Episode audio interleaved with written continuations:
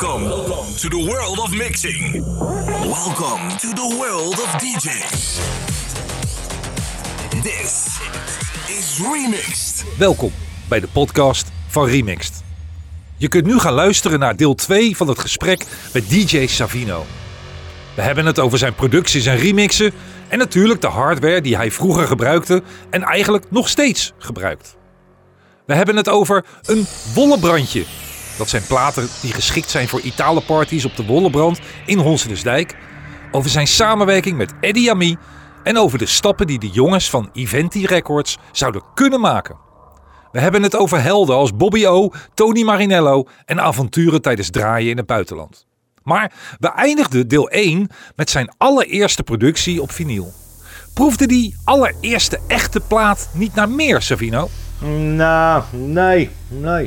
Nee, het is nooit mijn doel geweest om een plaat. Eigenlijk maak ik muziek voor mezelf. Ik liet het dan wel horen als ik ging draaien of zo.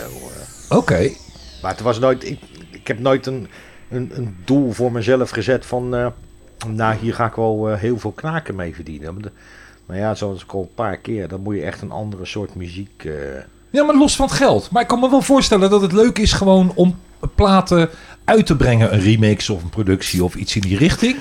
Ja, natuurlijk is dat wel leuk als je een vinyl in je handen krijgt. Met je eigen product erop. Maar ja, nee, ja, ik weet niet. Ik heb daar toch altijd een beetje... Ja, ik was er niet huiverig voor, maar... Nee, het lag niet echt interessant. Ik vond het niet interessant. Oké. En nog steeds horen. Ja, vind ik het wel leuk als ik natuurlijk een ding op vinyl heb. Maar dan is het meer omdat je dan met een bepaalde artiest werkt of zo. Oké. Ja. Dan weet je... Ik heb een heleboel demo's die nog nooit iemand heeft gehoord. Alleen mijn eigen vrouw. Maar... En op een verjaardag of zoiets dergelijks, weet je, of als die redhead hier is, Gwen, ja. Dan hoort ze dat en dan, ja, die hoort dan weer helemaal gek natuurlijk. Van waarom horen wij dat niet? Maar, nou ja, ik weet niet. Gewoon, ik ben nogal een kieskeurig iemand in het laten luisteren, zeg maar. Tot het klinkt eigenlijk nooit zoals ik in gedachten heb. Dus ik moet er altijd even aan sleutelen. Maar ben je dan onzeker of ben je gewoon een perfectionist? Nou, ik denk alle twee een beetje. Oké. Nou, nee, ik ben niet echt onzeker. Nee, helemaal nee, totaal niet, denk ik. Nee, maar... Nou ja, nee. Ik denk dat het meer gewoon meer de luiigheid is. Luiigheid van het niet willen afmaken van iets? Ja, ik ben vaak met meerdere dingen nu. Ik ben nu ook, volgens mij zitten er geloof ik 12 projecten in de computer. Wat ik eigenlijk nog af moet maken. En ja, dan doe ik dat eens een keer. En dan ga ik daar maar de volgende dag doe ik die even. Kijken of het nog klinkt. En dan even een beetje knopjes draaien. En een beetje dingetjes doen. Proberen. Weet je, tot het allemaal tegelijk perfect is. Maar die hebben allemaal geen deadline of zo? Nee, daar moet je bij mij sowieso niet mee aankomen. Dat is ook een van de redenen waarom ik eigenlijk nooit iets maak voor Eventi. Oh? Ja, ik ken niet echt... Nou ja, ik kan dat wel, maar ik heb er geen zin in. Ik hou niet van druk op mijn zetten. Oké. Ik moet het in mijn eigen tempo doen. En je hebt er ook helemaal geen klote aan als je een commentaar gaat leveren. Als je er geen verstand van hebt. Weet je, dan moet je niet bij mij mee aankomen. Oh ja, ik snap je. Ja toch, als ik hier een hele 808 zat te programmeren bij wijze van spreken. En dat loopt als een tierlier. Ja, dan moet je... Iemand gaat dan commentaar leveren die niet eens weet wat een 808 is. Weet je, dan denk ik, ga jij maar verder met je schoenmaker of zo, weet ik wel wat. Maar daar moet je niet met mij mee aankomen. Nee, je mag wel kritiek hebben, maar je moet wel weten waar je over praat. Ja, nou dat zeker. Je moet tegen mij niet, je hoeft van mij niet te vragen hoe een synthesizer werkt. Nee. Dat weet ik wel. Maar je moet niet vragen wat voor noot het is, want dat weet ik niet. Nee, noten lezen nooit geleerd. Nee. In al die jaren niet. Nee, nog steeds niet. Nee. Geen zin in. En we komen zo meteen bij een tichtal producties die je ondertussen wel hebt gemaakt. Want je hebt er onder de naam... Nou, namen, want er zijn er heel veel. Als je op Savino DJ gaat zoeken op Discogs... dan kom je op jou... kom je zomaar bij ongeveer een 12 namen. DJ Savino, Savino DJ... Ja, Enrico, Savina, echt van alles kom je tegen. Is dat per ongeluk gegaan, omdat iedere keer een andere naam? Of zit daar een soort van bewustheid in? Nee, ik heb natuurlijk wel platen voor Flashback gemaakt. Voor Finland. Ja. In Finland. En die vroegen van, joh, wat wil je op je wat moeten we op die plaat zetten? Dus heel makkelijk een lekkere Italiaanse draai aan. Dus ik kan kiezen uit 3 namen. Mm-hmm. Plus mijn achternaam nog. 4 verschillende namen. Dus joh, dan doe je ene keer dit en de andere keer zus. Dat is eigenlijk een beetje zo gegaan. Maar er zat niet echt een bedoeling achter van... ik wil onbekend blijven of zoiets dergelijks. Oké. Dat niet. Het maakte jou eigenlijk niet uit? Nee, was ik het kees op. Mag ook. Ja. Maar dan zijn we... Je noemde nou Flashback. Ja. Dat was dus een platenmaatschappij uit Finland. Ja. Maar je bent dus in contact gekomen met diverse platenmaatschappijen... in de loop der jaren... waar je muziek voor hebt uitgebracht of remixen. Ja, de Flashback Records heb ik wel een aantal dingen voor gedaan. Ik ben wel een beetje, gewoon voor mezelf ben ik er wel trots op... dat ik de eerste plaat voor Flashback heb gemaakt. Dat was weliswaar nummertje 5, maar dat was de eerste. Ah, zij dus ook al? Juist. Dat was ook wel een aardige hit... in dat gebeuren. Ja? Ja, dat was wel een klapper, zoals de Italo-Frieks dat noemen. Welke plaat was het? Diva On Fire. Diva met On Fire? En was dat een remix of een productie voor jou? Dat was een demo-versie. En die heb ik helemaal opnieuw gespeeld. De demo kwam van een bandje, dus het klonk al voor helemaal niks. Dus die heb ik gewoon helemaal mijn eigen draai eraan gegeven. En de mannen hebben dat opnieuw ingezongen.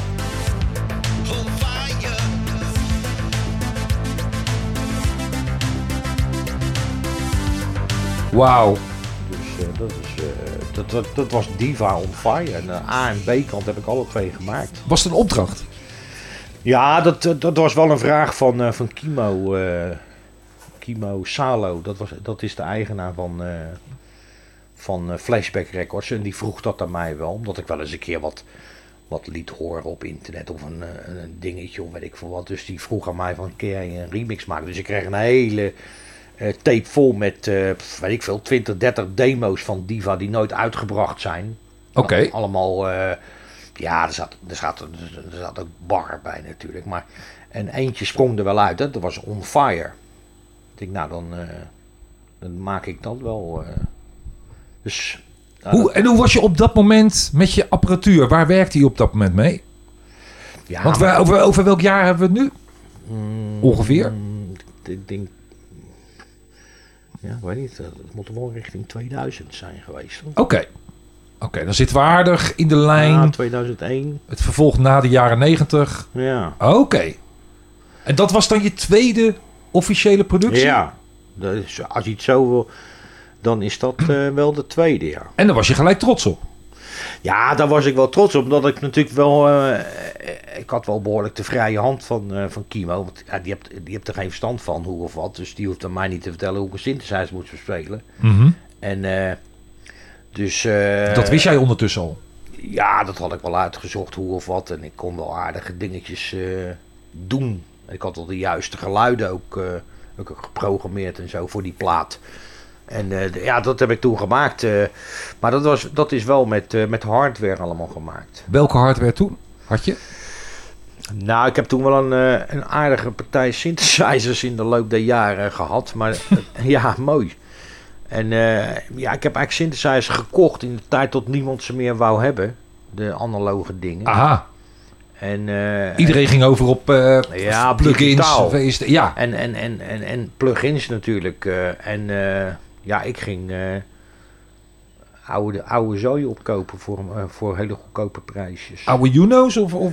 Ja, ik had een Junootje 106 staan en een Junootje 6. Een hele oude uit 81 of 82 of zo. En een 808 en een 909 en een TW303 en een... Voor de asset. En een Jupiter 8 en een Oberheimer, Matrix. En, had je allemaal? Ja, en een MPC 60. Akai, originele. Ja, die had ik al. Ja, ik had nog veel meer hoor. Ik had vocoders staan, echte vocoders van Roland. Maar had je het omdat je het ook echt allemaal wilde gebruiken? Of was het allemaal dit voor het ene geluidje of dat voor zijn heb? Ja, nee, synthesizers, daar heb ik altijd een zwak voor dat soort dingen. En ik denk dat menig synthesizer freak dat wel kan beamen. Als je de één wil hebt, dan wil je er meer. Aha. En ander zou zeggen, ja, maar uit die ene haal je toch ook dat geluidje? Ja, maar dat is toch anders? Ja, nee, dat is wel. Ja, er staan er nu ook een stuk of 10 of zo. Ja, je hebt er heel veel staan, waarbij je toch zou zeggen, nou ja, ze hebben allemaal een klavier... En daar komt toch ongeveer allemaal hetzelfde uit. Maar nee, die OB6 is toch heel wat anders dan hier die... wat hebben we hier? Ja, dit is een DeepMind 6. De DeepMind 6. En er staat hier nog een ARP Odyssey. En er staat hier een MS-101. 101. En er staat daar nog een vocoder stringmachine. Wauw. En er staat van alles. Er staat hier nog een TB303, een gele. Gewoon ja, dat soort dingen. Dus een hele oude sampler. Dat is trouwens mijn eerste sampler. Die heb ik nog steeds. De Roland. De MKS 100, dames en heren. Ja, daar kon je echt een gigantische, langdurige sample mee maken. Van 1 seconde per knop. En hij heeft 4 knopjes, dus 4 seconden A, B, C, D. Wauw. En ook nog op een gigantische bitrate van 12 volgens mij. Op een soort quickdisk, een soort floppy disk. Ik kwam daar vorige week, 2 weken geleden kwam ik erachter dat mijn allereerste sampler, de Ensoniq... die had een totale omvang, een hele complete harddisk... was 512 kb. Dat is veel. Ja. Dat is mega veel. Sampeltijd. Ja, nee, dit ding ook. Maar hij maakt wel een lo-fi. Weet je, als je echt donkere klappen wil hebben of zo, dan moet je gewoon de drum daar doorheen halen. Oh ja. En dan samplen, terugsamplen en dan in de computer, dan heb je echt een beetje dat gritty sound. Aha, dus zo je gebruikt hem ook echt nog steeds. Ja, ik heb nog een andere remix van een of andere Duitse band of zo. Dan heb ik die hele drumpakket die heb ik daar doorheen lopen samplen. Serieus? Ja, dat is een hele oude DMX drummachine. Maar die klinken al van zichzelf al een beetje lo-fi, maar ik heb hem nog extra lo-fi gemaakt. Dan klinkt het echt... en dan nog een of andere plugin eroverheen van een tape deck. Ja. En dan krijg je helemaal dat hele gravende drum. En dat is best wel grappig om te horen dan. Als je er dan weer heldere geluidjes bij zit, dan klinkt het toch heel apart. Toch weer om... het apart te maken op een eigen manier. Want je bent nooit creatief bezig. Want je gebruikt zelfs een hele oude sampler. Gebruik je dan nog? Ja, die gebruik ik nog wel eens. Jawel, tuurlijk. Oké. Even terug naar die allereerste voor Flashback Records. Ja. Je had oude synthesizers. Je had ze opgekocht. Je had de Juno 6 noemde jij. De Juno 106. Daar had je die remix mee gemaakt. Dat was een remix van Diva. Daar was je trots op. Ja. Hit geworden. Nou, een hit in zover. Hij is volgens mij wel 2 keer bijgeperst. Oké. En er is nog steeds wel vraag naar. En er staan er wel een paar te koop op Discord. Maar dan kost hij toch wel gauw €100. Kijk eens aan. Dus het is wel een gewild exemplaar wat ik heb gemaakt. Daar mag je toch trots op zijn? Ja, dat ben ik ook wel. Die plaat, dat vind ik wel een hele gaaf plaat. Het is best wel traag. Het is volgens mij iets van 102 bpm of zoiets dergelijks. Maar dat gaat wel echt los. Het is echt wel... de hele melodielijn heb ik helemaal veranderd. Want wat ik op de plaat heb gespeeld is niet de demo. En ze hebben ermee opgetreden in 2006. Echt waar? In Italië, bij de Bamboo feest. Daar traden ze toen op met mijn track. Heb je daar ooit beelden van gezien? Of was je erbij? Ja, dat was erbij. Was je bij? Dat is geweldig. In 2006 was een heel groot feest in Italië, in een discotheek. Daar draaide ik trouwens. En daar kwam Diva, dat zijn twee mannen. Die hebben daar opgetreden. Met mijn track. Ze hadden een soort medley hadden ze gemaakt. En ik hoorde in één keer mijn eigen track. Want die is dan wel weer... Ja...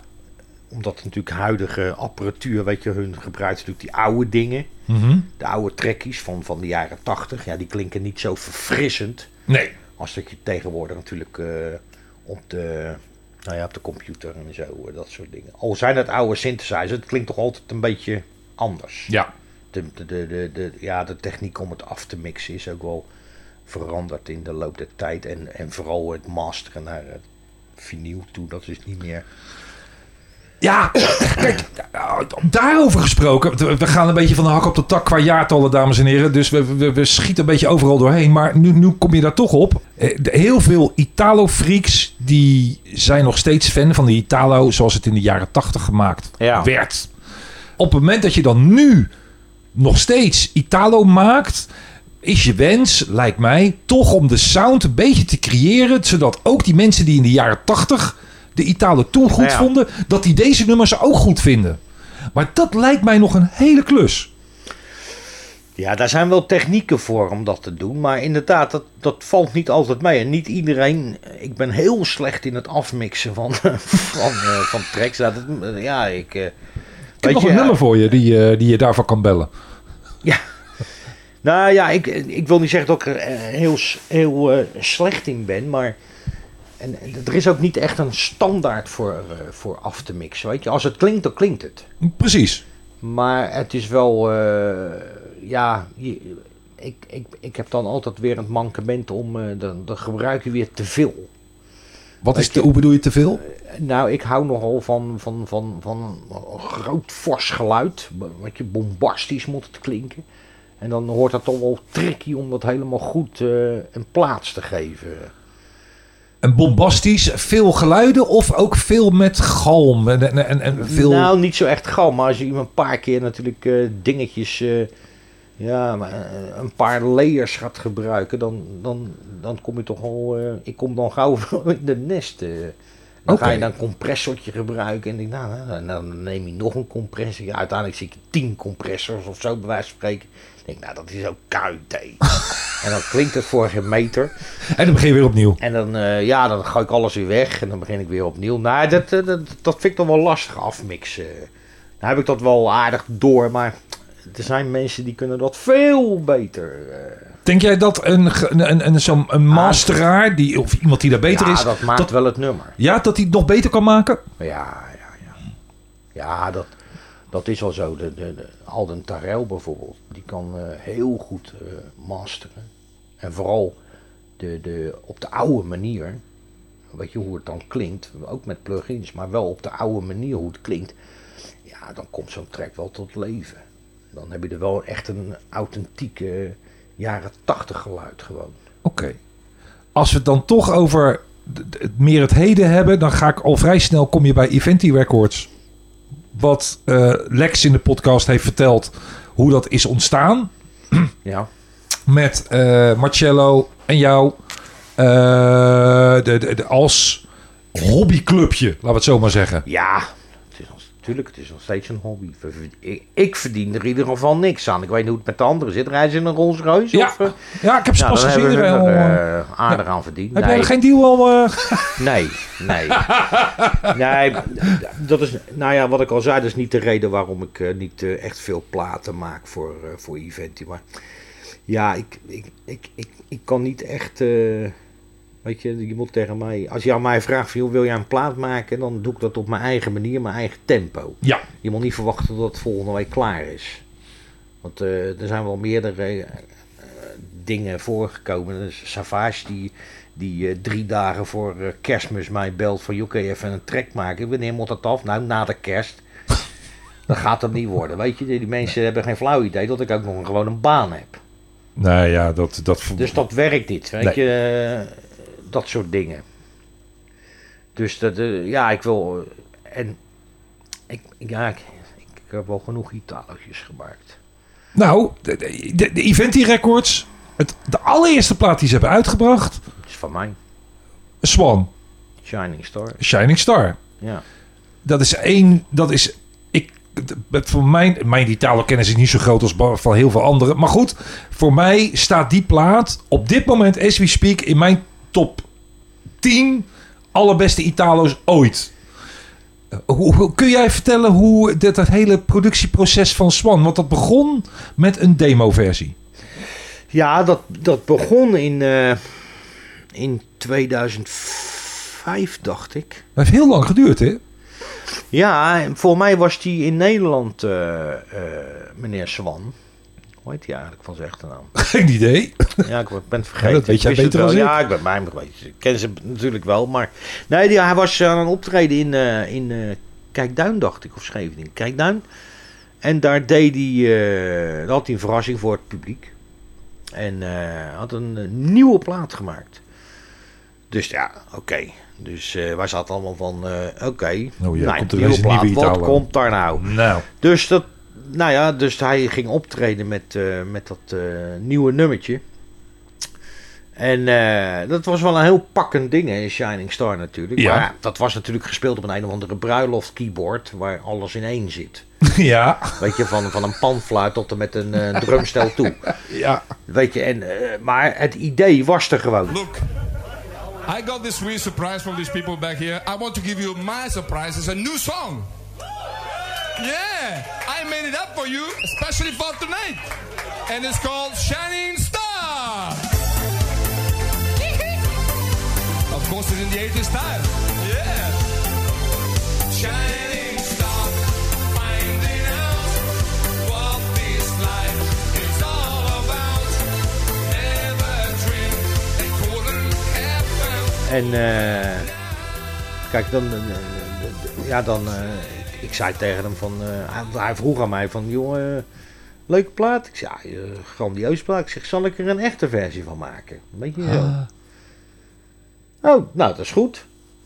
Dus hij stuurde de a cappella's naar mij op en toen heb ik er een Italo-versie van gemaakt. Wat meer in de trant lag voor de meerderheid, zeg maar. Van, ja. Weet je, het plaatje was op zich was het gewoon een leuk ding.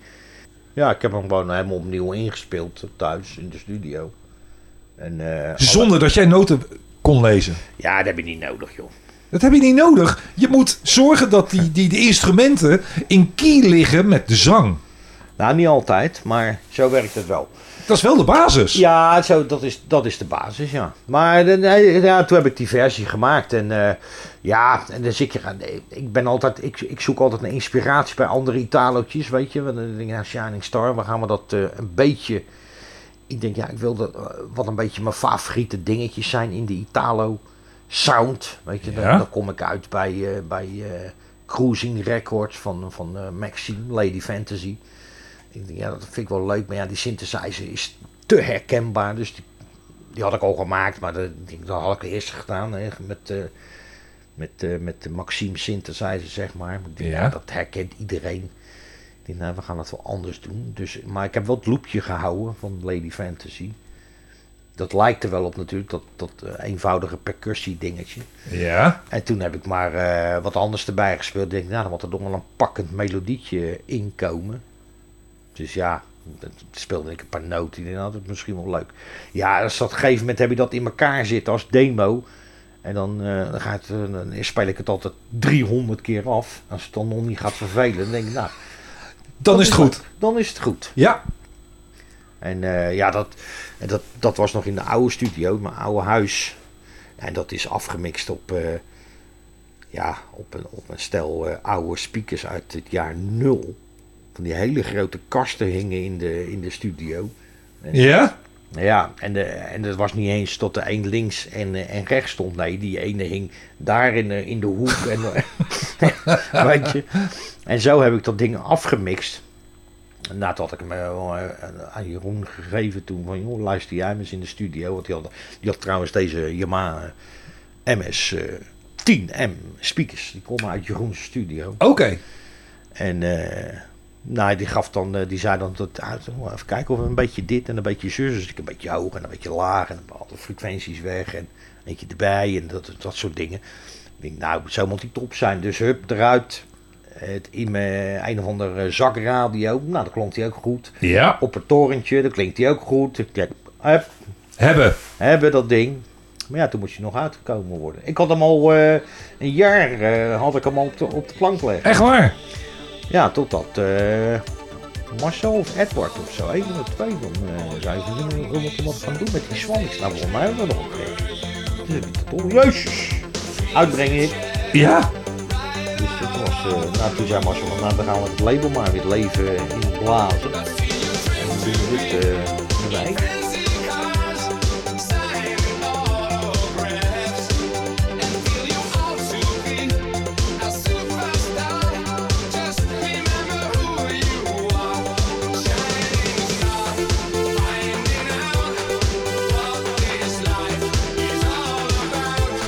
Zo geschieden. En toen is Swan, volgens mij, ik weet niet zeker, maar volgens mij is hij 2 of 3 keer bijgeperst. Oké. Dus, ben je trots op de plaat?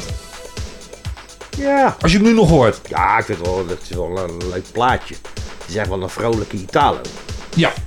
Het is niet een duistere Italo, maar er zit een lekkere drive zit erin. Hij heeft alles wat een vrolijke Italo in de jaren 80 ook al had. Ja, het is echt een Wollebrandje. Precies! Het is een Wollebrandje. Ja, het is echt een Wollebrandje. Ja, dat vind ik wel leuk. Maar ik vind hem wel leuk, Swan. Ja. Kijk, je bent natuurlijk zelf een mega zeikerig. Je bent ondertussen ook aardig qua ontwikkeld, qua apparatuur, maar ook qua kennis. Zou je nu zo'n nummer... Zou het de moeite waard zijn om daar nu weer een remix van te maken? Nee, dan vind ik het weer te eenvoudig voor. En eenvoud kan ook heel goed zijn. Ik heb wel een heel leuk verhaal over remix voor Fred. Die op een cassettedek is gemaakt, opgenomen. Met enkel een 808 en 1 synthesizer. Hé? Fred Ventura? Ja, die heb ik gemaakt op een 8-sporen cassettedek. De Streets? Ik had een Tascam 8 sporen cassettedek. Dat is gewoon normale cassettes, maar 8 sporen.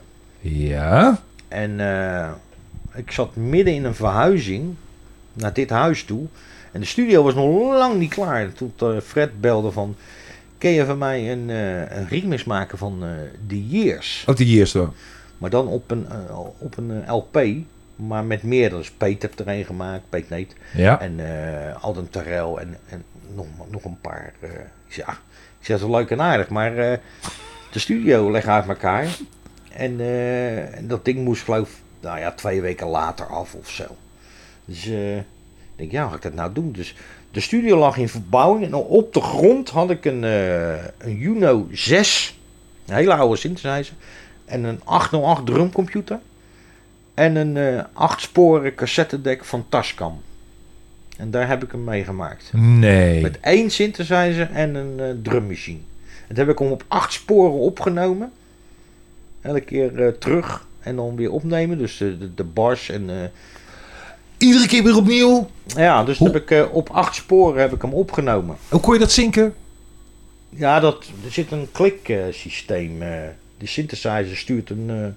of die kan je dan met een puls zinken. En dan had ik 8 sporen op een cassettetape. Had ik hem staan. Niet te geloven. En toen moest ik wachten tot de zooien. Want mijn computer die was besteld. Nieuw voor dat ding. En toen heb ik hem in de computer. Heb ik de 8 sporen teruggehaald. Erin. En toen naar Fred gestuurd. Maar die klinkt heel lo-fi.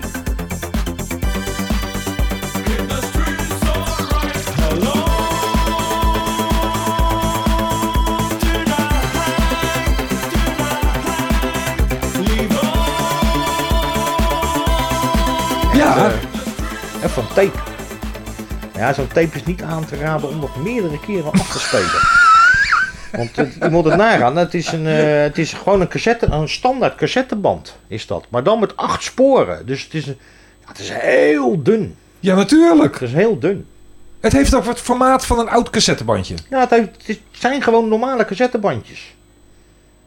En daar pressen ze de 8 sporen op. Maar het is je dus wel gelukt. Want je houdt niet van op druk, met druk werken. The Years is nog steeds wel een van mijn favoriete platen. Ja, maar ook jouw remix was zo vernieuwend. Want het gaf een totaal andere sfeer aan het nummer. Ja, ik heb er totaal wat anders van gemaakt. Precies. De rest heb hem eigenlijk een beetje gekopieerd. Ja. De manier. Maar ik heb er heel wat anders van gemaakt. Ja. En niet het standaard wat iedereen heeft gedaan. Dat heb ik juist niet gedaan. En dat maakt die remix juist daardoor zo gaaf. Los van het feit of die anderen goed zijn. Daar heb ik het nog geen eens over. Maar deze is heel bijzonder. Ja, dat zo hoor je niet zo vaak. Staat ook in veel lijstjes van mensen al in hun top 10. The Years remix? Ja, staat volgens mij in The Years in de top 100 van Stad. Ook als... Ik weet niet of ze hem gecombineerd hebben met het origineel gewoon. Ja. Dat hij daardoor niet apart is genoemd. Ja, dat zou kunnen. Maar ik weet van mensen dat zij ook die versie als een van hun favorieten beschouwen. Maar dat kunnen ook enkelingen zijn, dat weet ik niet. Ja. Dus ja, zo dat is dat... Echt bizar. Ja. Heb je meerdere producties op rare manieren gemaakt? Ja, ik heb wel eens voor de band van Fred. Fred zat vroeger in een band. Toen hij 17, 18 jaar was. Zat hij in een State of Art. Oké. Okay. En dat was een beetje een new wave band. Dus die maakte niet echt disco of weet ik veel wat. En daar heb ik wel eens een remix voor gemaakt. En die is ook uitgekomen op cd. Wauw. De State of Art. Daar staat de Savino Odyssey remix op van 10 minuten lang. Ja, dag. En dat is echt oude disco. Serieus? Onder welke naam? State of Art? State of Art, de Savino Odyssey remix. Maar hoe heet het nummer? Moet ik even kijken, Hans. Daar, ik zie daar wel State of Art staan. Misschien is dat het? Ja, dat is het. Ik heb een bril. Ja, een bril. Ja. Savino Odyssey remix op. Ja, ik zie jou staan. Make it work. Make it work.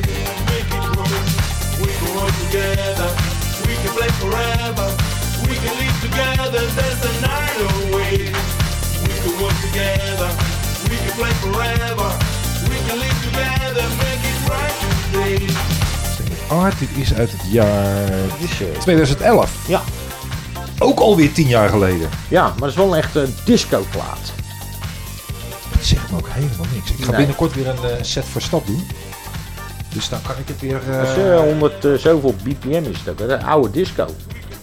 Dat allemaal bellen, percussie. En... Echt waar? Ja, dat is een beetje macho. I'm a man. Ja, dat is eind jaren 70 disco eigenlijk. Ja, dat is dit. Kikken, man. Ik ben heel benieuwd. Dus dat ook weer zo'n bijzondere. Maar... Ja. Dat heb je... was dat al hier? Nee, dat was nog niet hier toen je dat gemaakt. Ook nog in jouw studio. Ja, dat was in de verhuizing. Oké, dus in diezelfde periode als met Fred Ventura. Of als met die Years. Nee, dit zat daarvoor volgens mij. Ja, volgens mij zat dat daarvoor. Dus dat was ook in een periode dat het eigenlijk snel moest. Je bent niet jarenlang met de verhuizing bezig geweest. Nee. Nee, dit is in de oude studio bij mij nog opgenomen. En die Fred Ventura, The Years, is hier opgenomen. Alleen op de grond een synthesizer met een drumcomputer en een 8-spoor taskam. Heb je er veel reacties op gekregen, op The Years? Nee, dat valt wel mee. Ik denk dat de mensen niet echt gewend zijn aan het geluid wat ik van The Years heb gemaakt. Ik heb ook trouwens de stem naar beneden gehaald op bepaalde dingen. Ja, want ik had hem ingespeeld en later heb ik dat bewerkt. Want de stem klopte niet met de baseline en weet ik veel. Dus ik heb die stem een woord naar beneden gehaald. Geweldig. Om hem goed te laten klinken, ja. En zo heb ik wel meer van die rare dingen gedaan. Ja, bewust. Ja, tuurlijk, bewust. Wat is de meest vreemde... Ja, ik vind The Years eigenlijk al een heel vreemd voorbeeld... Maar als je het hebt over de... de stomste remix... is natuurlijk je allereerste geweest. Want dat was gewoon een hele slechte plaat. Ja, word je nu nog wel eens gevraagd... of de laatste jaren... is je nog wel eens gevraagd om een remix te maken van een plaat... waarvan je eigenlijk dacht... nou, dit is zo'n grafnummer... dat wil ik genees. Ja, nou, wel meerdere keren. Ja? Ja, daar begin ik er niet om. Nee, heeft ook geen zin. Nee, ik weet je wat het is? Ik maak muziek wat ik zelf ook wel leuk moet vinden. En ik heb geen zin om nou ja, kijk, als ik wil, dan maak ik binnen een dag een nummer. Het nummer van Fred van The Years is binnen een dag gemaakt. Hier op de grond. In een paar uur tijd had ik het voor elkaar. Maar dat komt, alles valt precies op de plek. En het was even gekloot met de sync, met die cassettedek, mm-hmm. Taskan. Maar voor de rest een paar uurtjes tijd. Knap. Dan heb ik dat gemaakt. En ik heb dan wel meer nummers gemaakt voor Flashback. Lazarus heb ik gemaakt. En nog een paar aantal dingen. Nou, er zit ook een nummertje bij. Dat was geloof ik binnen 3 uur of zo. Had ik een nummer. Had ik hem helemaal klaar. Afgemixt en wel. En bij wijze van spreken, het e-mailtje was nog nat van de tikkie. En toen had ik het nummer al klaar. Al. Ja, maar soms komen de ideeën in één keer van alles. Komt dat naar binnen. En dan moet je dat uitwerken. Ik was bij Peet gezeten. En Peet had veel problemen met zijn computer. Zo met het programma. Daar snapte niet veel van. Dus ik zat een beetje te rommelen. Dan maakte ik een melodietje. Ja. Yeah. En toen kwam Peet boven met 2 glazen cola. Wat hoor ik nou? Ik zei, ik heb een melodietje even gemaakt. Jezus, dit is dus en zo. Dus die heb het uitgewerkt. En toen stuurde hij weer naar mij toe. Daar heb ik een heel nummer van gemaakt. Nee. Ja. Maar ja, want je noemt ineens Peet Neet. Je hebt het samen met Peet ook nog een aantal remixen gemaakt. Ja, we hebben voor, wat was het voor een label? Salamanca Records of zo? Ja, ik heb hem hier staan. Even kijken. Ik kwam hem tegen en toen dacht ik, hé, wat hebben ze nou gedaan? Gingen ze samenwerken. Savino remixes, ja, volgens mij was dat die. Want je hebt er is een 12-inch gekomen met allemaal Savino remixes. Oh nee, dat was weer wat anders. Ja, dat is niet van mij. Nee. Ja, DJ Savino met de DJ Savino remixes. David XX, ja. Nico Mission, Bimba en Roy. Ja, dat zijn illegale gebeuren. Dat is niet van mij. Dat heeft iemand gedaan. Ik niet. Oh, iemand heeft dat uitgebracht? Ja. Maar het is een illegale plaat geweest? Ja. Wauw. Ja, zo zijn er wel meer dingen illegaal uitgebracht hoor. Serieus? Ja, daar weet ik niks vanaf hoor. Ik heb dat nooit gedaan. Ik weet ook niet, maar dat zijn gewoon mp3's. Die zijn omgezet in vinyl, zeg maar. Dus goede kwaliteit zal het wel niet zijn. Lijkt me sterk, ja. Maar daar is wel heel veel vraag naar, omdat die dingen gewoon niet op plaat verschenen zijn. Dus exclusief? Ja, dus dan krijg ik dat. Ja, dat doen ze. Ik heb ooit eens een keer... Volgens mij hebben ze ook eens een keer mijn €95 Italo, zeg maar, mix uitgebracht in Rusland onder een of andere vage deep dance mix. Ja, die Russen zijn natuurlijk meesters in het kopiëren van alles. Tuurlijk, dat doen ze nog steeds. En een of andere compilatie-cd's of zo. Ja, van alles. Want ik heb ooit eens een keer voor Mauro Farina... Een remix, een mix gemaakt voor op een cd. Ja. Ik was daar eens een keer op kantoor bij hem met al die gouden platen van Radiorama en dat soort dingen.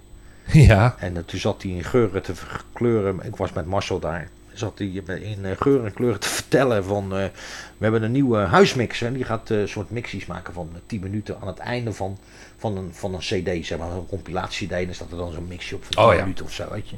Van al die nummers die er toch al op staan. En ik weet niet, de DJ, weet ik hoe die gozer heet. Dus ik hoorde dat dan. En ja, dan moet je bij mij wezen natuurlijk. Ik weet wel hoe ik moet mixen. Ik zei, nou, dat is natuurlijk helemaal niks. Dat is natuurlijk een drama. Ik zeg, dat ken ik veel beter. Oh, is dat zo? Zegt die Farina.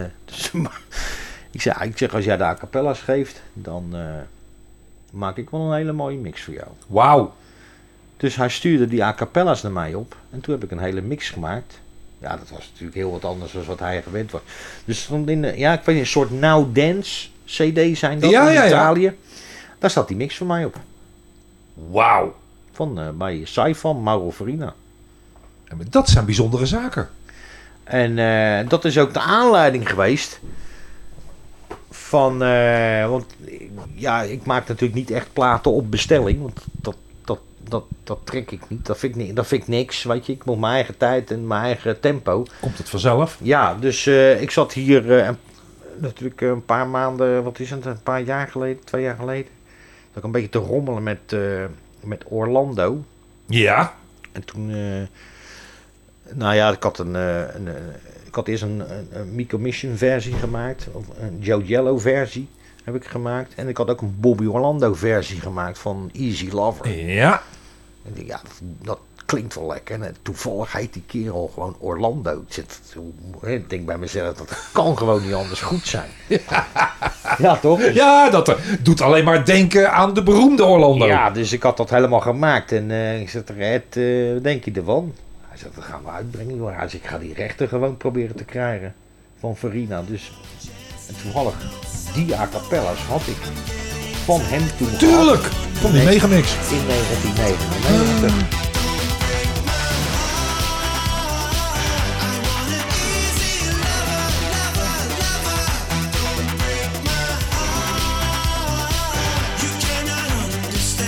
Dus vandaar dat ik Orlando toen heb gemaakt, Easy Lover. In de jaren 80 versie a Bobby Orlando. Ja, volledig! Ja! Dus geweldig. Maar dat gaat dan gewoon onder mijn eigen tempo. En dan heb ik Bobby Orlando heb ik altijd heel hoog zitten qua muziek. En heel vrij eenvoudig, maar toch wijze pakkende dingen. En natuurlijk Cowley is natuurlijk een meester in het synthesizers spelen met dat soort dingen. Maar die Orlando had altijd wat agressiever. Die She Has Away is natuurlijk geniaal. Op alle fronten. En wat zit erin? Ja. Een drum en een bass. En She Has Away. En ik denk dat het hele track uit 6 sporen bestaat. Daarom. En dat beukt natuurlijk als een gek. Ja, daar zit een drive in. Een energie is niet te geloven. Ja, het is ook onwijs goed. Gewoon, ja, het is gewoon ook, dat valt allemaal gewoon. Dat zijn platen die zijn gemaakt en die vallen gewoon als een puzzel in elkaar.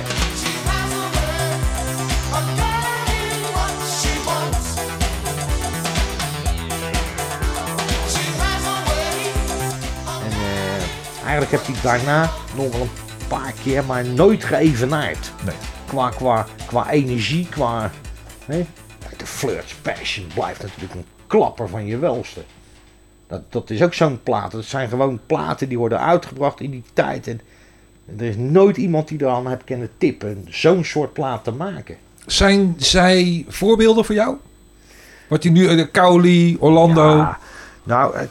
Ja, Cowley vind ik dan weer te ingewikkeld soms. Oh, hebben ze wel. Ze zijn natuurlijk... Het is niet normaal, gewoon.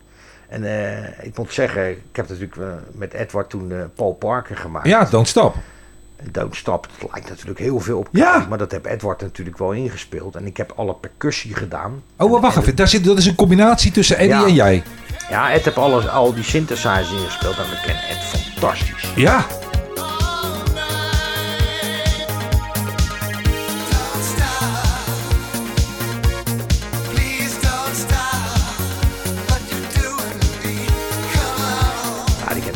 Ik ken veel beter spelers. Ja, maar kan hij veel beter spelen omdat hij noten kan lezen? Of is hij meer muzikaler? Nee, ik denk niet dat Ed kan volgens mij geen noten spelen. Maar... Ook niet? Nee, volgens mij ook niet. Die kan er geen noten lezen, maar die kan wel beter spelen. Die weet ook wel gauw hoe of wat. Maar jij ook? Ja, ik kan ook wel een aardig deuntje spelen, maar... Ed heeft wel Ed gebruikt dan de plugins. Dat is wel wat makkelijker, denk ik. Om bepaalde filterswiepen erin te gooien. Oké. Okay. Kijk, als ik moet gaan spelen op een synth... en ik speel met mijn 2 handen... en ik moet ook nog ergens een filtersweep aan de knop draaien. Nou, ik ben al druk bezig om met mijn vingers te zoeken naar de toetsen. Laat staan er ook nog eens een keer een filtersweep. Ja, dat weet je niet, dat kan niet. Dus dat is met een plugin natuurlijk even... dat is wat makkelijk. Ja. En dat werd fantastisch gespeeld. Dat is echt, dat is gewoon een Cowley-plaat. Ja. Dat is echt, komt uit de kluis van Cowley, zou ik het zeggen. Ik heb heel veel waardering voor wat Eddie allemaal doet. Ook met die Albert Wan producties die hij gemaakt heeft. Het heeft gewoon heel veel, hoe noem je dat, creatieve... Hij is gewoon een creatief brein is het gewoon, Edward. Ja. Ik denk dat hij wel, weet ik niet zeker, maar ik denk dat Michiel van der Kuijp, dus ook wel een goede vriend van hem... Ja. Die hebben wel wat tips, denk ik, zo onderhand. Die kennen natuurlijk helemaal goed spelen. Ja, maar... Of Michiel van der Kuijp. Oh, bedoelt zo. Ja, oké. Ik dacht maar van de brug. Ik denk, spelen. Ja, die speelt met een microfoon. Ja, ja dat wel. En zelfs dat kent hij niet. Hij doet zijn best. Ja, af en toe is een programmaatje. Nee, maar Michiel van der Kuijp natuurlijk. Dus die kan natuurlijk heel goed spelen. Die kan ook noten lezen. Ja.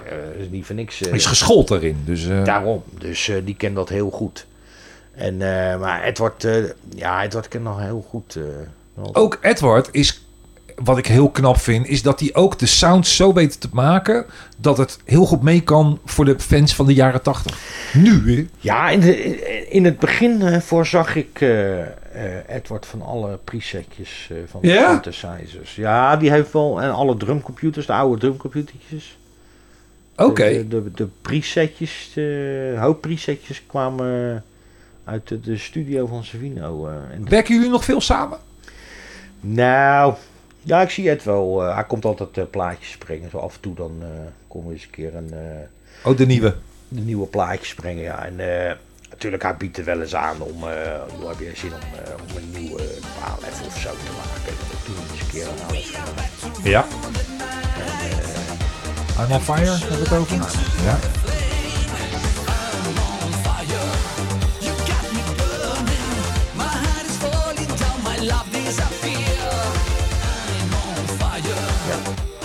Die heb ik ook gemaakt. En, maar ja, soms hebben... er zijn natuurlijk niet allemaal van die geniale zangers. Nee. Dus ja, je krijgt er wel eens van die dingen, weet je. Dan denk ik, moet ik daar mijn vingers aan gaan moet ik daar mijn hersenen aan gaan... Hey? Ja, dat is de sound waar je voor hebt gekozen. Ja, maar dat heb ik dan... Ik heb in het verleden wel eens... Uit Finland kwamen natuurlijk ook bij Flashback... daar kwamen platen op uit. Dan denk je bij jezelf... Die zijn de vuilnisbak niet eens waard. Nee, dat is gewoon zo. Sommige zangers denken... Ja, jezus jongens. Dat kan gewoon niet. Ik heb wel eens een plaat gemaakt voor iemand. Ook op Flashback volgens mij. En mijn autotune ging niet verder. Die redden het niet. Hij ging verder en toen ging hij als Cher klinken. Dus dat zegt al genoeg. Maar eigenlijk vind ik het dan zo jammer dat zo'n jongen als Stefano Brignoli, wat ik een hele goede zanger vind, want die heeft echt een groot talent, ja. Dat die nooit eigenlijk daarin is doorgebroken. Want in de Italo-sound is niet, maar dat hebben we in het begin al geconstateerd, is geen grote... is geen miljoenen publiek. Nee, daar is geen droog brood in te verdienen. Nee, maar dat geldt ook voor de zangers. Ja, dat geldt zeker ook voor de zangers. Maar, kijk, weet je wat dat is? Ken Leslo bijvoorbeeld. Dat is natuurlijk... die treedt voor €10 op, bij wijze van spreken. Dat is dan een of andere Waldorfslet. Nee, maar dat is gewoon zo. Ja. Kijk, sommige mensen hebben gewoon een principe. Die doen dat niet. En is Fred of zo. Fred heeft gewoon een principe. Weet je, die maakt gewoon zijn eigen muziek. Die knap, hè? Vindt zichzelf elke keer uit opnieuw. En daar doet die man het mee. En natuurlijk als die man commercieel gaat schrijven en voor Alef bij wijze van spreken liedjes gaat schrijven, dan loopt hij binnen. Maar dat, op een of andere manier zijn ze toch idealistisch in bepaalde denkwijzen. Ik denk dat ik heb die podcastje voor jou geluisterd. En ik denk dat sommige van die mixers dat ook wel hebben. Ik denk dat ze toch gewoon voor dezelf dingetjes doen. En prima zo. Ja. Dat klopt, dat zeggen ook de meesten. Ja, voor mij hoef ik niet in de arena te staan in de 020. Nou hoef ik daar sowieso niet te komen in 020. Maar dat even genoemd hebben. Ja, ik moest dat even kwijt. Ja. Nee, maar dat is gewoon zo. En tuurlijk dat zou natuurlijk... Je zal... voor 60.000 man wordt toch gek? Een plaatje opzetten, weet je. Dat is natuurlijk hartstikke leuk. Maar dan moet je een andere muziekkeuze nemen. En om nou in één keer over te stappen op, weet ik veel wat, hoe noemen ze het tegenwoordig? Noem eens wat. Ja, dat maakt niet zoveel uit. Ja, gewoon de top 40 muziek. Wat ook weer vaak is gebaseerd op jaren 90 of jaren 80 zelfs. Ja. Als ik nu de radio aanzet en ik zet 538 aan, dan hoor ik achter elkaar covers. Althans, de melodietjes. Ja. Nog steeds. Dat is wel zo. Als je zo'n nummer van The Weeknd, Blinding Lights bijvoorbeeld. Ja, dat vind ik wel heel goed. Ja, maar het is heel eenvoudig eigenlijk. Ja. En zo zijn er nog wel meer van dat soort jonge mensen die toch wel terug naar de jaren '80. Dua Lipa. Het heeft heel veel zangeressen ook. Doet ook heel veel in de stijl van de jaren '80. Heel veel platen ook in die oude... Ja, dat is best wel grappig. Dus het leeft nog wel en men leeft nog steeds met de jaren '80 stijl. Ja, alleen de Italo, ja, dat wijkt er helemaal vanaf. Dus we hebben een verkeerde hobby gekozen om daar groot geld mee te verdienen. Zijn we daardoor minder gelukkig? Ik denk het niet. Nee, dat is helemaal niet. Ik heb een platen voor de grote in de Italo-business gemaakt. Savage, noem ze maar op. Bekende namen, Fred Ventura, Swan, Albert Wan, Ken Leslo. Heb je nog een doel? Nou, ik heb altijd een beetje voorgenomen om wel een soort doel te hebben. Maar ik wil altijd wel bepaalde stijlen van muziek maken. Oké. Okay. Dus ik heb een disco-nummer voor de State of Art gemaakt. Ja. Voor Fred. Nou, ik heb een hele freestyle-plaat. Een Miami freestyle-plaat heb ik ook gemaakt. En dan heb ik een Italiaans natuurlijk gemaakt. Dan heb ik wel eens een trance-nummer gemaakt. Ja. Dan moet ik best even zoeken of ik dat nog ergens heb. Ja, u hoort het vanzelf of die nu onder de podcast wordt gezet. Dan hoort u of die de plaat heeft gevonden. Ja, ik had het nog laatst met Marcello erover. Ik zeg, we moeten eens een keer echt een commerciële popplaat maken. Ja. En gewoon voor de top 40.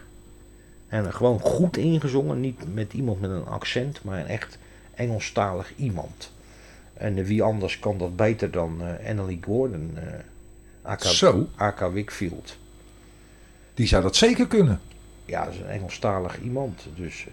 En wel een trek met een knipoog naar de jaren '80. En dan zit ik toch te denken aan een soort van de Purple Disco Machine. Ja, die is specialist in de sound van de 80's. Maar toch weer nu, dat Hypnotized is gewoon een geweldige plaat. Ja, maar ik vind die nieuwe ook goed. Ja, van hem. Ja.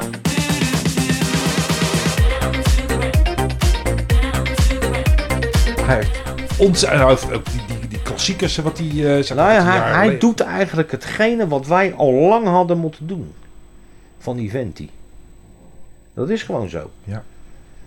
En natuurlijk speelt daar andere factoren bij. Weet je, we lopen niet zo hard achter bepaalde dingen aan. Maar dat doet hij ook niet, hè? Hij is natuurlijk commercieel meegegaan. Ja, maar als je hem ziet, hij is de simpelheid troef.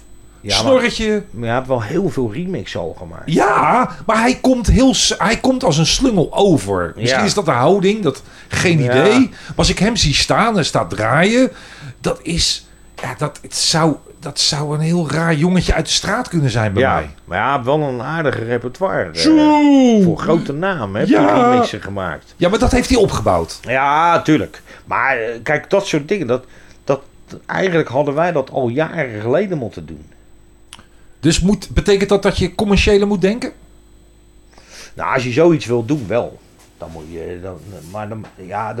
Dan moet je er ook tijd in steken. Ik werk, weet je, we hebben allemaal gewoon een baan. Edward heeft die is eigen baas. Marcel is schoolmeester. Lex heeft het natuurlijk hartstikke druk. Ja. Dus het valt niet mee om de tijd te vinden om dat te doen. Want dat is toch, je moet toch een hoop... Ja, maar als er geen druk op zit. Ja, en als Wickfield het zou willen zingen. Ja, dat moet volgens mij wel kunnen. En Marcel, die kan behoorlijk goed teksten schrijven. En anders wijken we uit naar meneer de Duitser, hoe heet die, in Duitsland. Die andere schoolmeester die 20 liedjes in een uur tijd kan schrijven. Dat kan toch ook? Ja, ik kan even niet op zijn naam komen. Nou ja. Maar je hebt met Eddie, met jou, producers, jullie kunnen. We hebben natuurlijk slagkracht zat. Dat bedoel ik. En we hebben, Edward heeft dan weliswaar geen studie, maar We kennen natuurlijk, als ik Michiel van der Kuijp bel van joh, kunnen we even, dit even inspelen in de studio, dan komt hij. Exact. En Michiel van der Kuijp is natuurlijk geniaal met inspelen, dus die speelt dat zo in. En hoe ver is het project? Nou, nog nergens. Het is nu opgegooid. Nou ja, het is, ik heb het wel eens tegen Marcel gezegd. Ik spreek Marcel nog wel eens en dan hebben we het wel eens over. Ze moeten gewoon echt voor een commercieel nummer gaan. Echt een heel, gewoon een pakkend ding. Ik vind, nog zo'n plaat uit de top 40 of zo. Vind ik ook een hele goede plaat. Dat is heel eentonig, komt uit Zweden van me. Jordan of zo heet dat meisje. Ik weet het niet gelijk. Van een paar jaar geleden of zo. Ze hebben een hele goede stem. En Maar Purple Disco Machine bewijst dat het met die sound, zeg maar die oude jaren 80, wel kan. Maar dat moet iets meer... er zit natuurlijk wel een flinke spin 2021 aan. Exact, maar dat is kwalitatief. Maar het is wel degelijk gewoon een lekker funky Italo. Ja. Een gewone Italo set misstaat niet door een inmenging van een Purple Disco Machine. Nee, dat... Kan gewoon. Zeker met dat ding van Millstripper en zo, wat hij toen gedaan had. Ja, met een melodietje. Dat. Hartstikke lekker. Maar die maakt het wel in een nieuw sausje. Met alleen maar dat sampletje. Het stelde natuurlijk eigenlijk geen bal voor. Het stelde helemaal niks voor. Nee, maar het heeft wel power. Ja, en dat moet volgens mij moet dat gewoon lukken. Dat kan niet anders. Maar je moet gewoon de juiste ingangetjes weten. Maar je moet er ook tijd voor maken. En aangezien tijd toch wel een van de belangrijkste factoren is om dingen op een rijtje te zetten. En als we dat niet hebben... Eddie, even je vastgoed loslaten. Savino, even die andere projecten waar je mee bezig bent. En Marcello, schakel even met Wickfield. Of die Duitse slagertekstschrijver. Laat hem... Ja. En als we even bij elkaar roepen, jullie hebben de mankracht. Je hebt alle personen. Sterker nog, je hebt je eigen label om het op uit te brengen. Ja, we hebben er zelfs een halve platenmaatschappij, AK Lex, afgestaan. Precies! Dus, er is niks wat je tegenhoudt. In principe hebben we alle middelen. Oké. Nou, we zitten nu, als wij dit opnemen, is het 20 mei 2021, dames en heren. Volgend jaar kom ik nog een keer bij Savino terug. En dan wordt er een plaat... Dan wordt er hier gouden en platina dingen hangen. Ja, dan staan hier foto's van optredens over de hele wereld. Optredens. Ja, kijk, maar het is wel zo. We hebben de middelen. Exact. Maar het is toch een kwestie van energie erin steken. Ja, er moet ook ineens iemand met een ideetje komen. Ook, maar... Dat is het ook, hoor. Dat is gewoon zo. En ik weet zeker als Marcel ervoor gaat zitten, die schrijven zo wel een tekst. En dat zingen, dat moet echt geen probleem zijn. Nee. Ik denk ook puur dat het idee moet wezen. Dus een sound, een melodielijn, gebaseerd op een liedje. Dat moet de doorsluit eigenlijk gaan geven.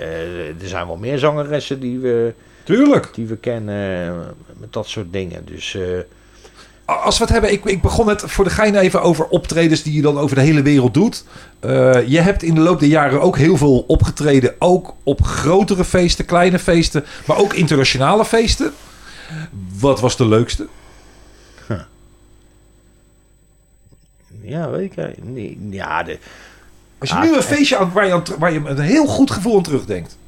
Nou, het leukste was denk ik wel in het feest van zoveel jaar bestaan in Italië in de discotheek Bamboo.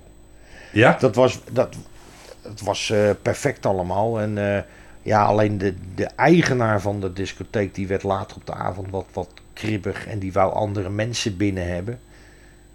En andere muziek moest er in één keer gedraaid worden, weet ik veel wat, maar dat deden we natuurlijk niet. Dus het werd een beetje... plots afgekapt om 3 uur of zo. Die vindt dat de pest erin en zo. Maar gewoon het hele entourage. Al die artiesten waren er. En, heb je het nu over het weekend in Milaan? Nee, was in Mantova. Oh, oké. Dat was weer een ander. Ja, dat was niet 3 jaar geleden, 4 jaar geleden? Nee, Milaan was... dat was ook leuk. Dat heb je niet gedraaid, toch? Nee. Toen draaide Sergi. En weet ik veel, Mexicaan of zo. Ja. Volgens mij. Ja, dat klopt. Nee, dat was in Bamboo, dat was in 2006. Oké. Okay. Daar kwamen al die artiesten. Weet je, Albert Wan, Swan, Diva. Dus Diva trad met Mijn Plaat op. Ah, dat maakt het en compleet. Swan trad op met Shining Star. Echt waar? Ja. Met het origineel dus. Nee, naar aanleiding van dat feest is die plaat uitgekomen. Echt waar? Ja, want ik had hem met mijn versie op. Voor mij staat er nog wel een filmpje op YouTube. Oh, en, dat ja, zou trots zijn geweest. Zo man. Zijn er nog wel meer feesten. Ik heb Finland met Jacques en zaten we in een hotel.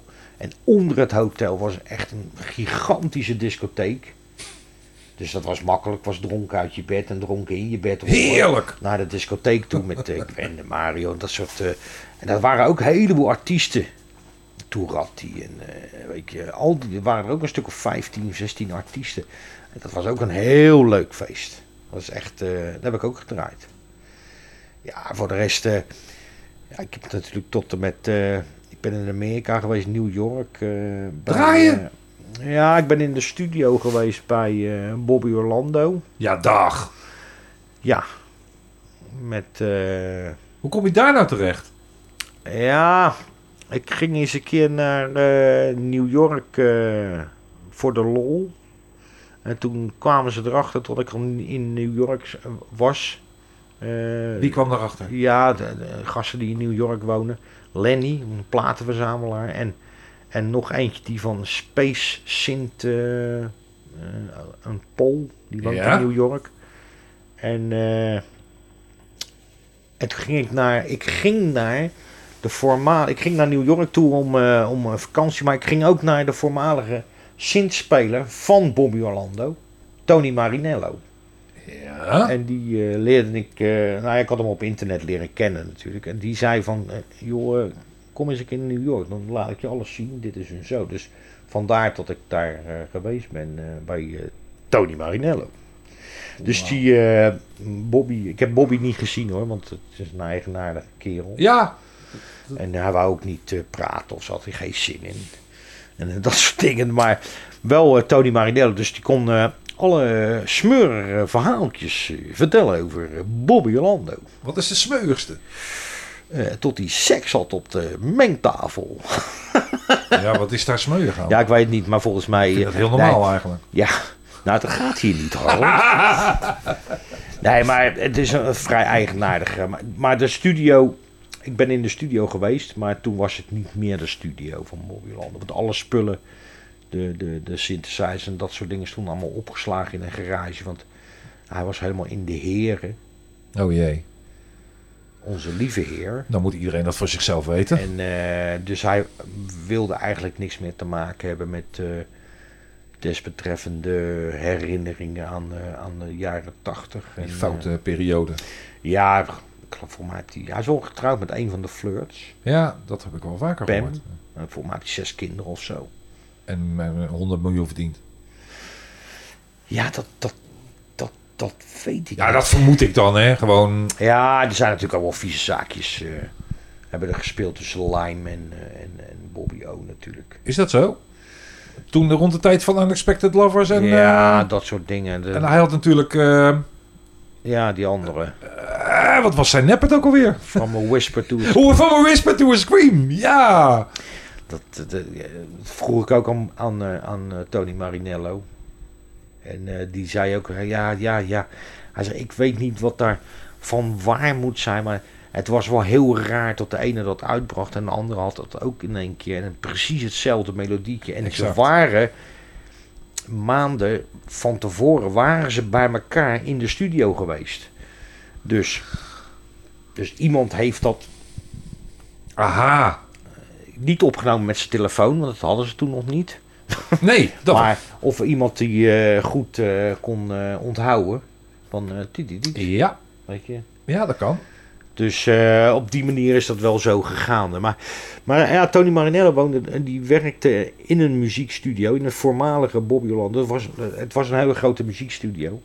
En dat was een beetje een soort saai van Mauro Farina in Italië, maar dan in New York. Dus die maakte allemaal aerobic cd's en dat soort dingen allemaal. Ja. Een hele grote studio. En daar ben ik geweest bij Tony Marinello. Die had een behoorlijke verzameling. Die spaarde drumcomputers. Dat is ook geweldig. Ja, die had er wel. Die had er een heleboel thuis staan. Die woonde tegenover het Central Park. Daar woon je ook niet voor €100 in de week. Nee, dat vermoed ik ook niet, nee. Dus dat was wel leuk. Dus zodoende en ben ik bij zo'n verzamelaar Lenny geweest. En in de Bronx. En dat soort dingen. Bijzonder allemaal, man. Ja, dus ik heb wel een hoop meegemaakt. Maar ja, dat soort dingen. Maar voor de rest, van het buitenland gedraaid in Polen en zo. Ik heb wel zo'n DJ-tour gedaan door Polen heen. Echt waar? Ja, van Warszawa naar Gdańsk, naar Białystok. En toen terug naar Krakau. Wauw. En dat was ook op uitnodiging van een Pool. Toen ben ik in de Sphinx geweest. Dat is een discotheek in Gdańsk op het strand. Een oude bunker. Een heel duister ding. Voor mij traden op een paar van die gothic figuren. En ik moest dan ook daarna gaan draaien. Uurtje of langer? Nee, een uurtje. Okay. 1,5 uur. En ik denk, ja, wat zal ik hier eens gaan draaien? Nou, toen draaide ik maar allemaal hele duistere Italo's. Van Kelly en Camera tot Penguin Invasion en dat soort dingen allemaal. Ja, dat sloeg in als een bom. Echt waar? Ja, dat ging wel los. Dat is toch geweldig dan? Swings, 1,5 uur of zo. En toen moest ik naar... dan bleef ik slapen in Gdańsk. Moest ik naar Białystok, maar ik had een chauffeur. Ja. Bodan, die bracht mij overal naartoe. Dus gingen we naar Białystok in een discotheek. De Metro heette dat. En dat was alsof ik terugging in de jaren 80. Daar had de tijd stilgestaan. Dat was net die discotheek was als een Star Wars team, zeg maar. Dus allemaal van die schuifdeuren. Wauw! Ja, en dat DJ-boot die zweefde. Die hing aan lijnen, maar ik zag die lijnen niet eens. Zo. En dus dat was net of hij een zwevend ding had. Maar er zat natuurlijk niks.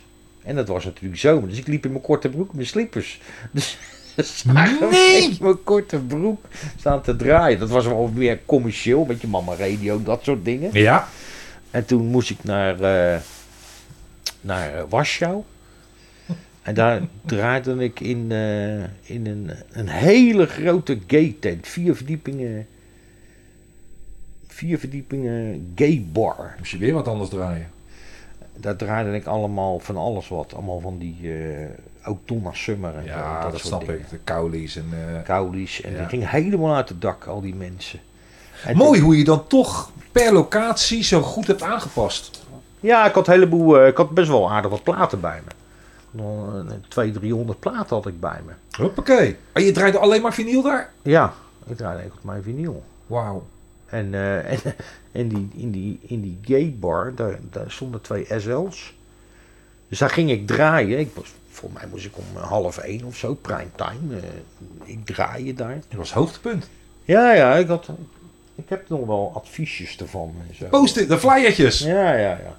En het ging onder het draaien, ging mijn draaitafel kapot. Met Technics. Nou, die krijg je niet zo gauw kapot, nee. Hoor. Een SL 1200. Hij scheet ermee uit. Dus het lampje ging uit. Weet je waar hij mij aanzet? Ja. En ik zat hem voor te luisteren. Scheet hij ermee uit. En toevallig stond Donna Summer op met I Feel Love. Lekker lang. Ja. Dus de opper gay had de tijd om van boven een nieuwe draaitafel te halen.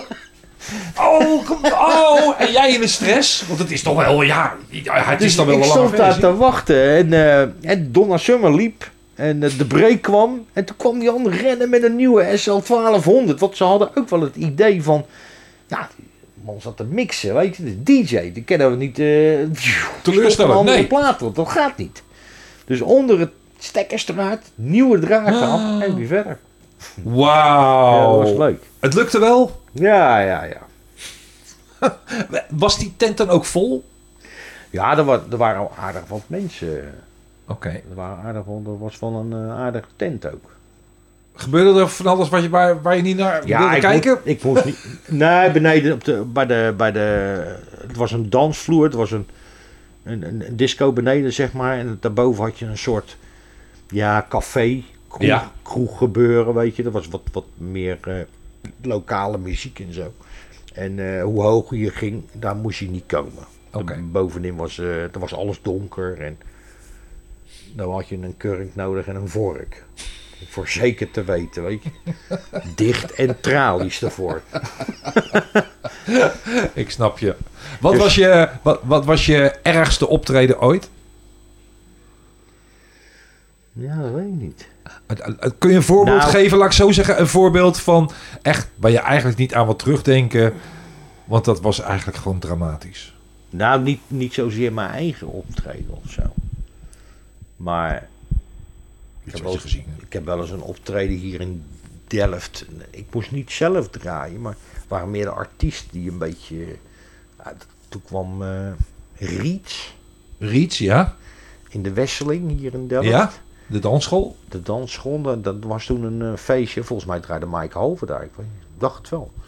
Maar dat was natuurlijk een aanfluiting van je welste. Die monden met een paar pollepels op een trommel te slaan en toen brak die pollepel en was die playback en dat was echt een drama. Oh. Ja, dat was echt niks. Dat is ook wel een beetje de kritiek die mensen nog wel eens geven op van als een artiest van die tijd nu nog optreedt, dan zijn ze natuurlijk nu allemaal 30 jaar ouder.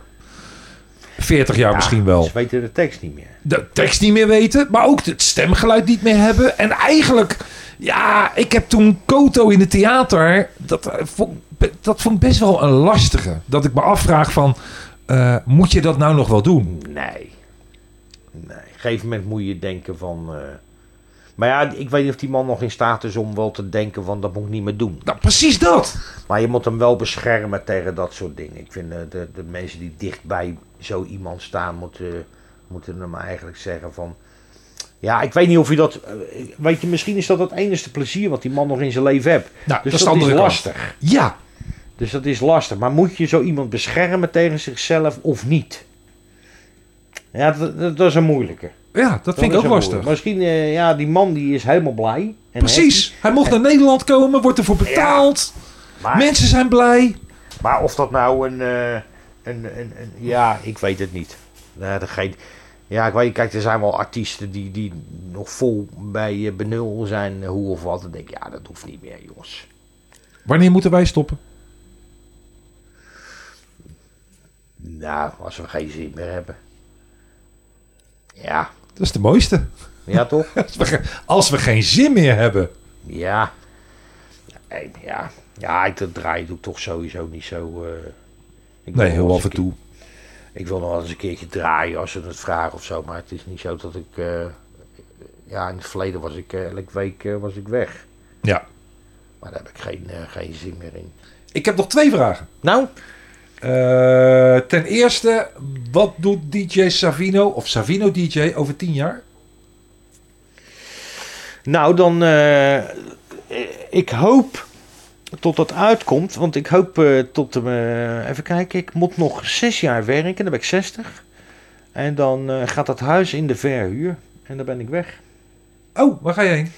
Dan ga ik naar mijn vaderland. Naar Italië? Wij willen graag naar Italië of naar Griekenland. 1 van de 2. Oké. Dus. En dat is afhankelijk van welk land? Nou, dat maakt niet zoveel uit. Maar je gaat er wel heen. Als we voor alle zon willen gaan, dan gaan we naar Griekenland. Ja. Maar willen we ook nog een beetje de stedelijke gebeuren, dan ga ik naar Italië. Dan ga ik naar Lodi. Okay. Die kant op. Noord-Italië.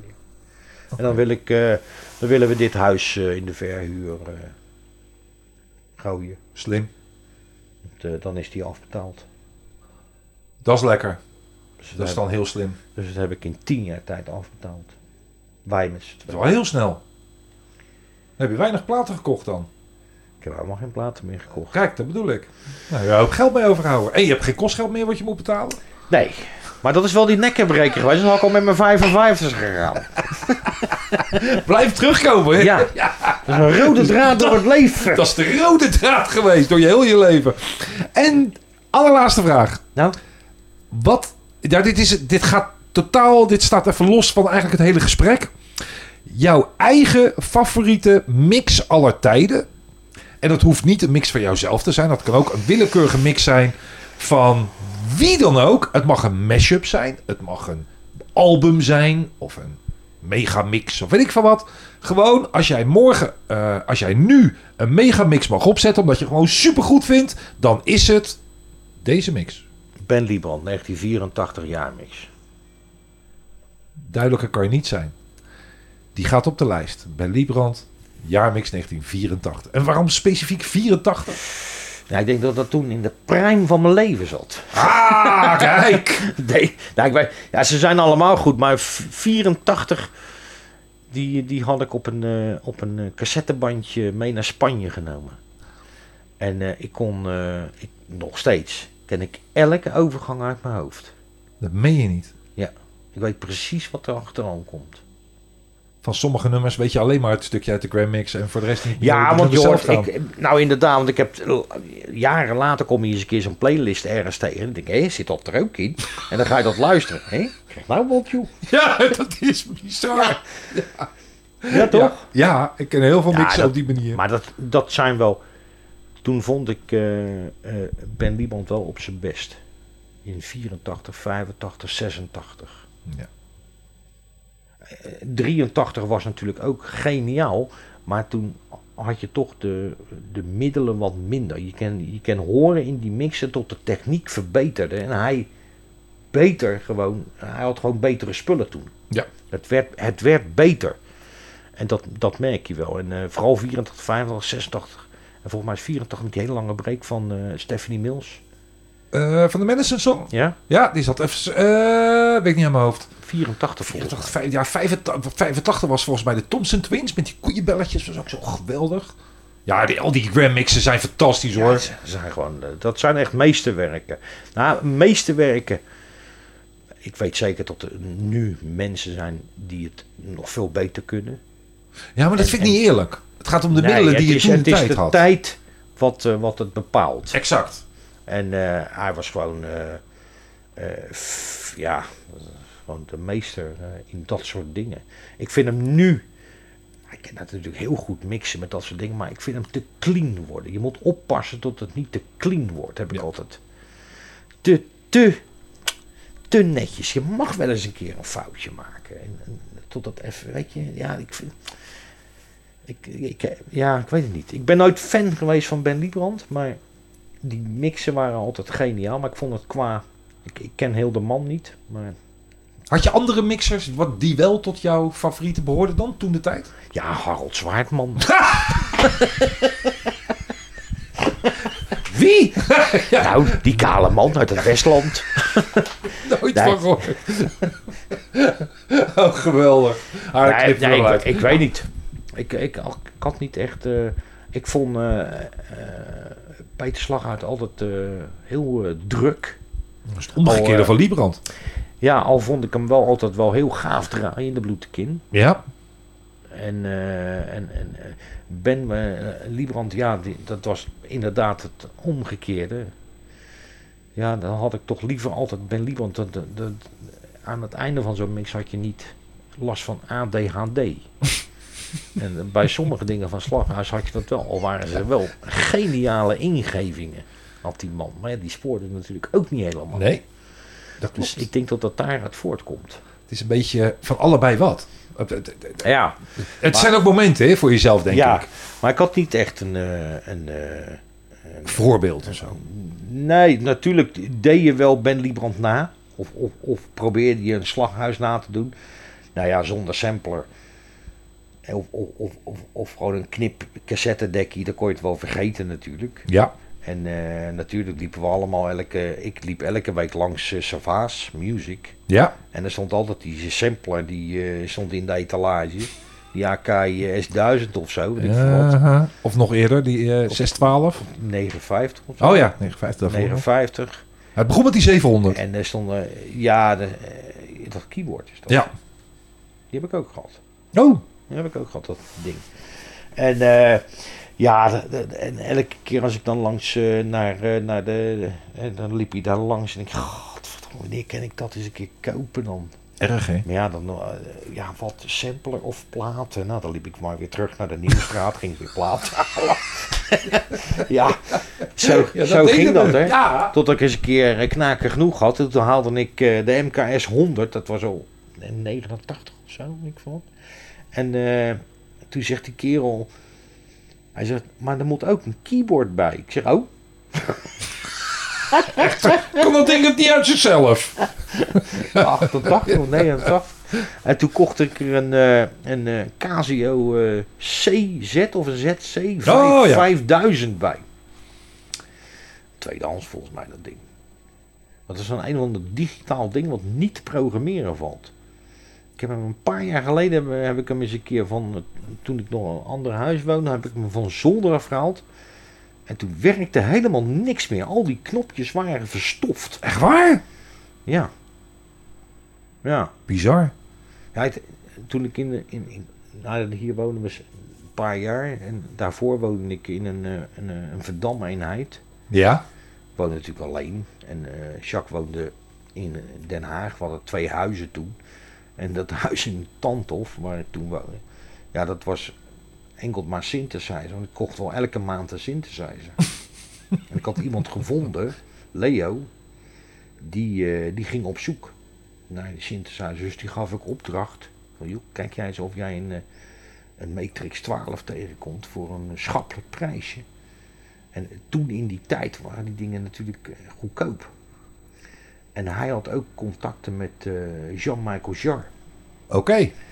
Dus, en die deed nog wel eens wat weg en dan ruilde hij dat weer. En toen dan belt hij mij, joh, ik heb een Matrix 12. Ik zeg, wat kostte dan? Ja, hij koop, joh. Ik zeg, hoe krijg ik dat ding hier? Kom ik wel even brengen. Hij woonde in Zeeland, dus ik kwam die hem brengen. Dus ik had binnen de kortste keer had ik een huis vol met synthesizers. Echt de gekste dingen. Want alles wat hij niet kwijt kon, dat sleet hij aan mij. Maar dan moest jij nog leren spelen ermee. Je moest er ook leren mee omgaan met die apparaten. Ja, maar dat had ik wel gauw door. Oké. Ja, een filter is hetzelfde op een filter. Ja, oké. Bij wijze van spreken. En een attack en een decay, dat soort dingen. Dus dat had ik wel gauw door. En ik kon heel snel al... Ik kwam er al heel snel achter dat eigenlijk alle... Tenminste, de meeste Italiëtjes, dat waren allemaal standaard geluiden. Want je moet het zo zien... In de jaren 80 toen die dingen inkwamen, die mensen die kwamen uit de gitaren en de trompetten bij wijze van spreken. Dus die kopen een synth van een paar duizend gulden en dan drukken ze preset 1, als er al 1 was met een preset. En dan hoor je dat geluidje, dat is leuk. Nou, dat gaan we gewoon gebruiken. Dus dat werd dan gebruikt.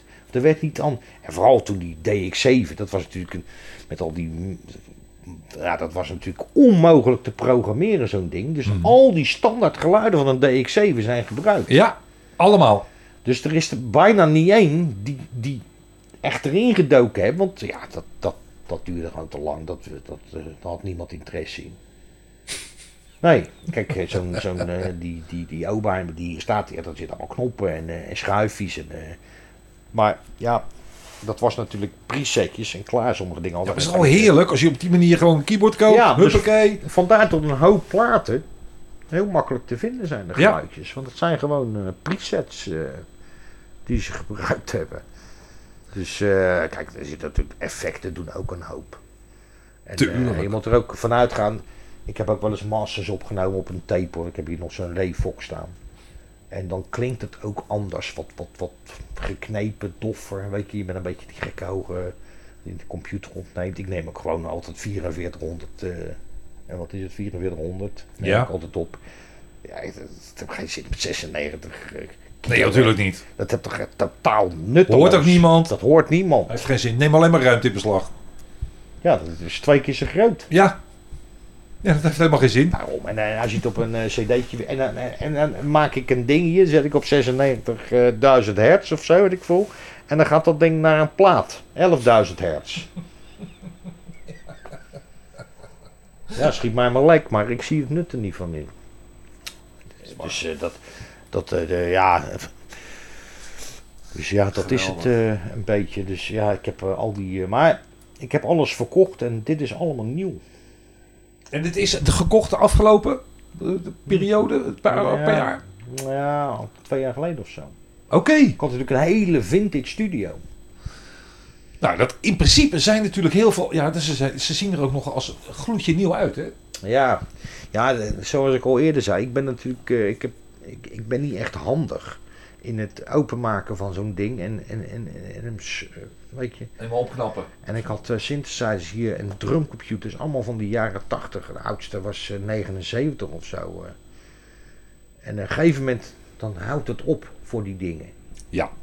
Weet je, dan zijn ze wel klaar. Dan zijn ze gewoon klaar. Dan gaan ze of ze moeten helemaal in de revisie. Ja, en dat kost gewoon heel veel geld. Ja. Dus ik dacht, weet je wat ik doe? Alles werkte nog. Ik ga alles verkopen. Nou, ik was binnen een week alles kwijt. Zo? Ja. Was je zo goedkoop of was er gewoon zoveel interesse? Nee, heel veel interesse. Oké. Okay. Ja, ik had ze allemaal heel goedkoop gekocht. Een jaar later.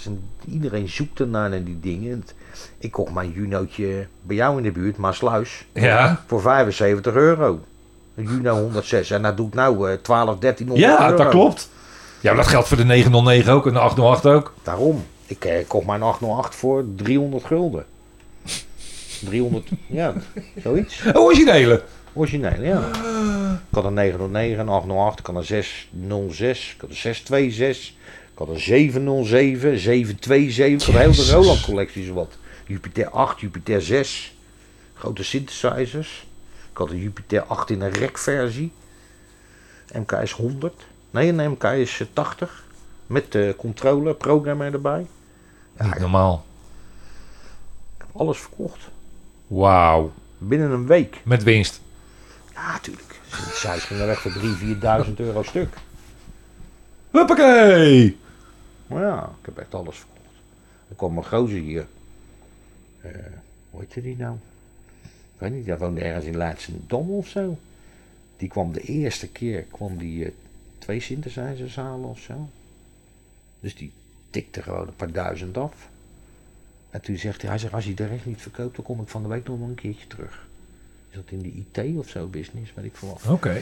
En ik had een Matrix, die had ik die had ik telefonisch verkocht aan iemand. Die zat in Italië, maar die kwam naar Nederland toe. Hij was op vakantie, hij zei, houd hem even vast. Ik zei, ik houd hem wel vast, maar die is nooit op komen dagen. Dus die ene kwam weer, Wally heet hij volgens mij.